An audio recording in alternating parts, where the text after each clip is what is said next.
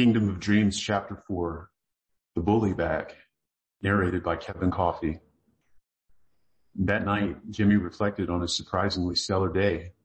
He went to bed in the best spirits he'd experienced in months. The waves had never parted for him at school the way they had after returning from his rundown with the bullies on Round Hill. There was a new unspoken law laid down at his middle school. Leave Jimmy Reve alone or else. His classmates looked at him as if for the first time, with an almost awe. He had become an instant celebrity. Yet, everyone kept their distance. Jimmy's moment of triumph was interrupted when he spotted a pair of oversized eyes intensely spying on him from within the depths of the air conditioning vent. Jimmy's smile faded fast. A waterfall of black smoke dumped out of the vent, enveloping Jimmy. Through the veil of thickening smoke, Jimmy turned his head and caught a space swirling open in his room that shouldn't have been there. He couldn't see much inside the new suspended hole in his room, other than strange dark shapes framing a blacker void, definitely not Bucky's room again. Something about this shadowy place made the hair stand up on the back of his neck. No way he was voluntarily exploring this opening. The strange place had other ideas. The invasive smoke tugged at him until he was sucked inside the newly created opening as easily as if he were a crumb being inhaled by a vacuum cleaner, forcefully yanked from his room into the place he didn't want to go.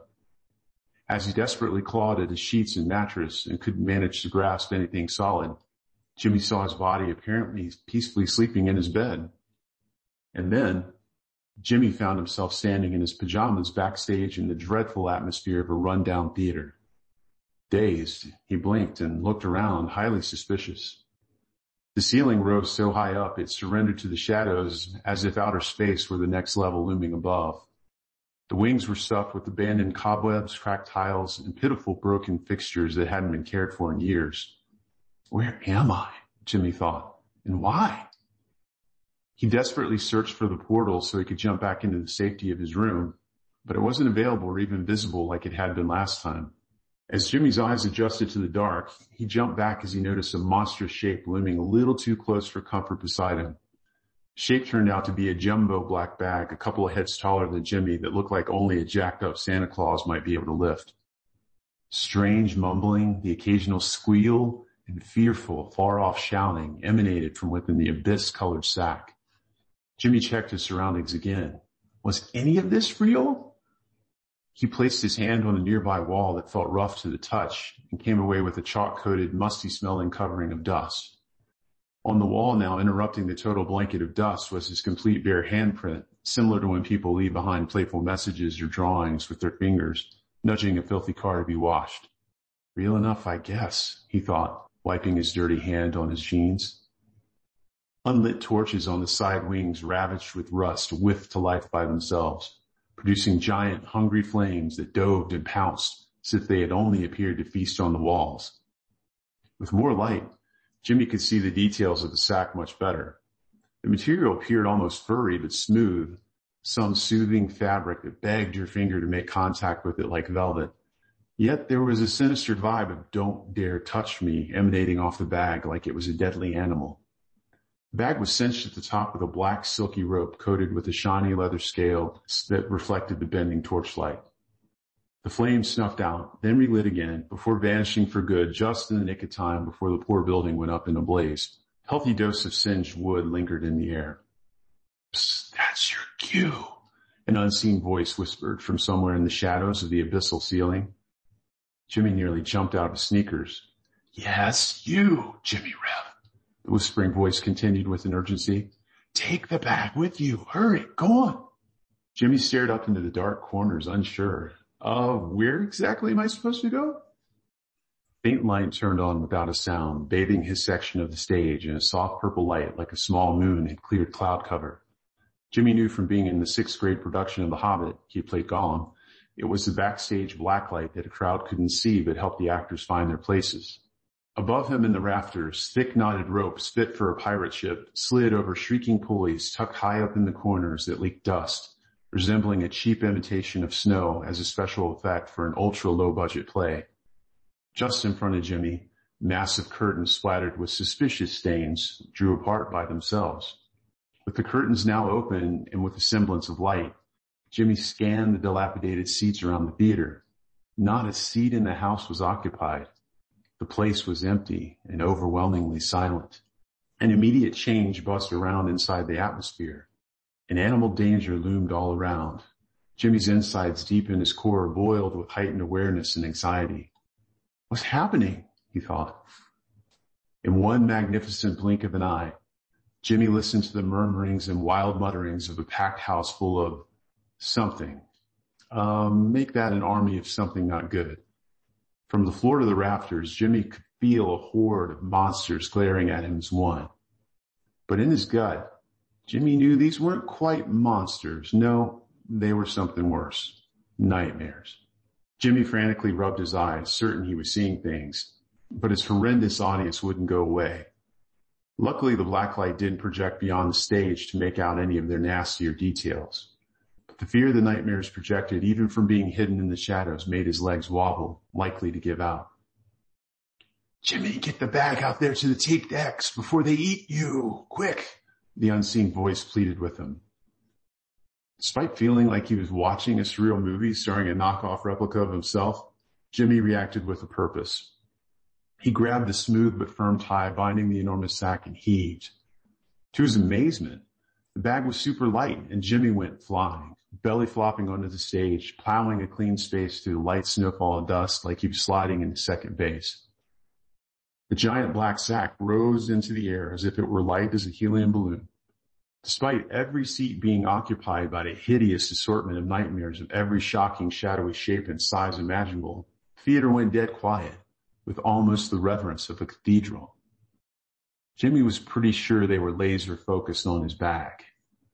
Remembering the voice's warning to move fast, Jimmy hopped to his feet and sprinted over to the clearly taped X at the front center of the stage, easily pulling along the massive bag floating overhead by a strange rubbery tie. The mysterious bag parked itself over his head like Jimmy's personal and literal black cloud.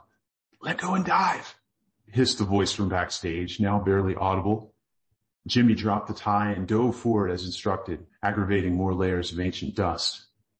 Like an illusionist's magic trick, once he let go of it, the enormous floating bag evidently became heavy all at once, crashing to the stage. A mushroom cloud of dust erupted from the impact and hung in the air like a curious phantom before fading. A click echoed for miles, and then the entire theater, including the audience, was bathed in black light. The effect was miraculous and horrifying. A sea of disturbing eyes, teeth, and claws of every impossible variety popped and leered at Jimmy from the farthest reaches of the balcony to the intimidating private boxes looming overhead. Jimmy felt like fainting or dropping dead on the spot. This is bad, he thought. Open it! A giant wart-covered tongue with no apparent body hungrily hissed, flopping out of the smoky shadows of the nearest luxury box overhead. Spooked into action with shaking hands, Jimmy pulled on the stubborn rubbery strap, cinching the bag together, then flung it away and fell in his rump when the tie turned out to be a highly irritated black mamba the deadly serpent rose to the height of a pro basketball player, struck twice at Jimmy, narrowly missing his face and fingers, then tore across the stage without bothering to apologize, plummeting over the side. Jimmy exhaled with relief, glad to see the serpent exit stage left. The mountainous bag suddenly shifted and fell, dumping its living contents onto the stage. Two pimple-faced adolescent boys spilled out into the spotlight. The monstrous audience perched forward on their seats in shared anticipation. Jimmy gasped. Bucky Breeze and Clayton Stones, alive and in the trembling flesh. The bullies entangled themselves from one another and struggled to sit up. Their eyes were unnaturally wide from being in the bully bag. Jimmy thought it as good a name to call as any, for who knew how long. The blacklight made his enemies resemble ridiculous cartoon characters with enlarged eggs for eyes and teeth lit like flares as they fumbled around on the stage, uncertain where they were and what was happening. Join the club, Jimmy thought. When Bucky and Clayton's eyes did adjust and they took in the intimidating horrors around them, both boys tried to flee at the same time but only managed to slam into each other and butt heads like clumsy rams, knocking each other silly. The laughter that greeted the bullies made both of them instantaneously wilt and tear up. For some reason, the horde of nightmares combined laughter didn't bother Jimmy the way it did his rivals. He heard it as white noise, like a collective, almost comical humming. That couldn't be right. Both boys sank and pressed as low as possible, trying to become one with the wooden planks on the stage. They failed miserably. Because Jimmy had dove off to the side a bit behind the bully bag, Bucky and Clayton hadn't noticed him yet. The crumpled up bag offered enough cover and was still tall enough to fully conceal Jimmy. Stay behind the bully bag until I call for you. A voice from before whispered into Jimmy's ear from behind. Jimmy whipped around, propping himself on his elbows, looked up and wheezed a bit, struggling to breathe from fear as the voice from backstage made itself known. A shadow resembling a writhing jellyfish descended from the darkness, hovering just above his head. It flexed black smoking tendrils that composed its lower half before shoving its horrible face into the black light inches from Jimmy's face. Jimmy collapsed onto his back, unable to accept the incomprehensible being hovering above him. The thing was mostly composed of black swirling smoke and eyes, the same smoke and eyes Jimmy had now experienced on multiple occasions. Its protruding eyes were the very definition of deformity, gore, and despicableness. Blood red jagged lines ran through the whites of the eyes like cracks from a massive earthquake. Its pupils were enormous, giant orbs indicative of things that intended to spend most of their time in the darkest of places. Worst of all was the gleam, the intensity of the thing's gaze that projected an equal measure of confidence and total chaos. The thing used a smoky tentacle appearing to pulverize and squeeze each obnoxious eyeball. Ah, that should do it. Now positively presentable, it said, Tails of smoke streamed out of its body as it glided to the edge of the front of the stage. It left no footprints as opposed to Jimmy and the bully's tracks looking like a herd of wildebeest had recently crossed. Welcome back to the Grand Macabre. It projected its natural whispering voice. It uncurled extraordinary elongated smoldering fingers and waved them in front of its spine, made of burning embers, which were revealed whenever its smoke drifted aside. It bowed to some opening applause, seeming to relish the positive attention with its flickering, deviant eyes. Tonight, my deadly brethren, we meet for a very special occasion. A single word spoken by a new master has summoned me into action. If possible, the countless eyes in the audience grew larger. Yes, me, Droman. Even a night terror like myself, a rare and devastating specimen and not easily bossed around, mind you. Even I must obey this master. That goes for all of us, Droman said, giving Jimmy a half glance. Jimmy froze beyond baffled. The night terror Droman meant him, right? How could that be? Yes, he's that powerful, Droman continued. So powerful, in fact, our master repeatedly cast the most powerful of our curses. The nightmare hex. The theater grew dead quiet as the nightmares seemed to look at each other in disbelief, pondering Drummond's words. A nightmare hex, Jimmy considered. Does he mean the word I learned? The night terror turned and smiled as if he could hear Jimmy's thoughts. Yes, that one. Drummond swung back around, facing the audience, and addressed the bullies for the first time. Tonight, my young master will learn the nightmare hex's true intention is victim to join with and become their worst nightmares. So I intend to help make more night terrors, like myself, though I doubt it's pope, of course. Droman scratched the burning embers that made up its nose. This is of the greatest importance, as we now have a way to defeat our most hated enemy that keeps us nightmares in check.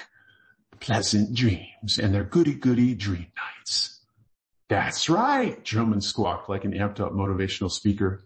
We'll have our way and rule two realms simultaneously. Can you dream it? I said, can you dream it? A wave of nodding ghastly heads, some dismembered, and grunts and hoots of agreement steamrolled through the audience. They howled and screamed at terrifying volume, evidently ready to rip things to shreds to make it happen. Rule two realms, Jimmy contemplated. What did Droman mean? And now without delay, here he is. Jimmy Reve, come out and introduce yourself, Droman said. At the mention of Jimmy's name, Bucky and Clayton momentarily forgot about their horrifying circumstances and snapped their heads up in attention, following Drummond's gaze back to Jimmy. Jimmy stood avoiding the bully's hateful glares and shuffled to the front of the stage, keeping a healthy distance away from Drummond. The Night Terror pointed his smoking, spindly fingers at Jimmy. I present to you my nightmare brethren, our new master. The nightmare audience gave Jimmy a standing, for those nightmares that had legs, ovation as if he had saved their universe from certain destruction. A rush of blood went to Jimmy's head, making him blush. But he couldn't help but smile. He wasn't going to lie. It felt good to have a room full of anything cheering him on. It never happened before. From this moment on, Jimmy believed everyone deserved at least one standing ovation in their lifetime. Bucky and Clayton, however, did not join in the rousing cheers and regarded him with the attention of lions sizing up a bloody steak. Drummond noticed Jimmy's apprehension about the bullies. Oh, forget about them. It leaned in, speaking to Jimmy. This is about to get fun. Watch this. Truman floated toward the bullies, almost within reach. Now, Clayton, the night terror taunted the big lummox, causing him to recoil. Did you catch all that? Ready to become your worst nightmare? Clayton's voice cracked. The audience snarled with ridiculing laughter. Oh, you brainless dolt. Allow me to put you out of your misery. Drummond fired black sand out of its eyes, bottomless black pupils, and pelted Clayton's surprised face. Dream. Drummond whispered. Clayton slumped in place. The great impact of his girth shook the stage and the mountain of a boy began to snore. The nightmares cheered. Jimmy felt strangely triumphant as well. Drummond nodded at Jimmy. Choose the nightmare, it said. Jimmy thought of the various monsters he lovingly created in his sketchbook. There was one he always associated with Clayton Stones. Dust on Clayton's face slid together on its own and drew a bizarre shape on his cheek, a drawing of a monster from one of Jimmy's sketchbooks that he knew all too well. Reveal, Drummond whispered in anticipation. Clayton tingled with sparking energy. Dark tendrils spilled out of his nostrils as if the teen shadow was making a break for it. The mysterious shadow swelled into a massive, restless shape that writhed inches above his body. There was a savage flapping of giant wings as something struggled and tried to resist its summoning. Clayton's face broke out in a waterfall of sweat as the shifting shape above him changed its unruly form, sometimes bird-like, sometimes resembling a deranged landscape, never settling on a single shape. Out of the thrashing shadows, Clayton's recurring nightmare flashed a wicked giant hooked beak that snapped, intending to bite the bully's head off but the desired prize was just out of its frustrated reach. Serve us now, Drummond commanded the boy and his nightmare. Linger none. Blend as one. The ashed image on Clayton's face shook free and fell. There was an unholy blend of Clayton's screams and otherworldly grunts and deep brutish hoots. A bizarre variety of smoky shapes lashed out for a brief moment. Then the inky nightmare vanished and Clayton slobbered down his perpetually sunburned face in deep slumber. The nightmares in the audience responded with a rousing round of applause. Jimmy got so caught up in the moment, he even joined them clapping for a second until Bucky rose to his knees and the deranged look the bully gave him stilled his hands. Drummond raised its clasped claws over its knobbly head and cheered. In our realm, Clayton is joined with his worst nightmare, a blend of human and nightmare creating the most powerful of all of us, a living and breathing night terror. Drummond stared holes through Bucky before pointing a crooked finger at him that dissipated to nothing.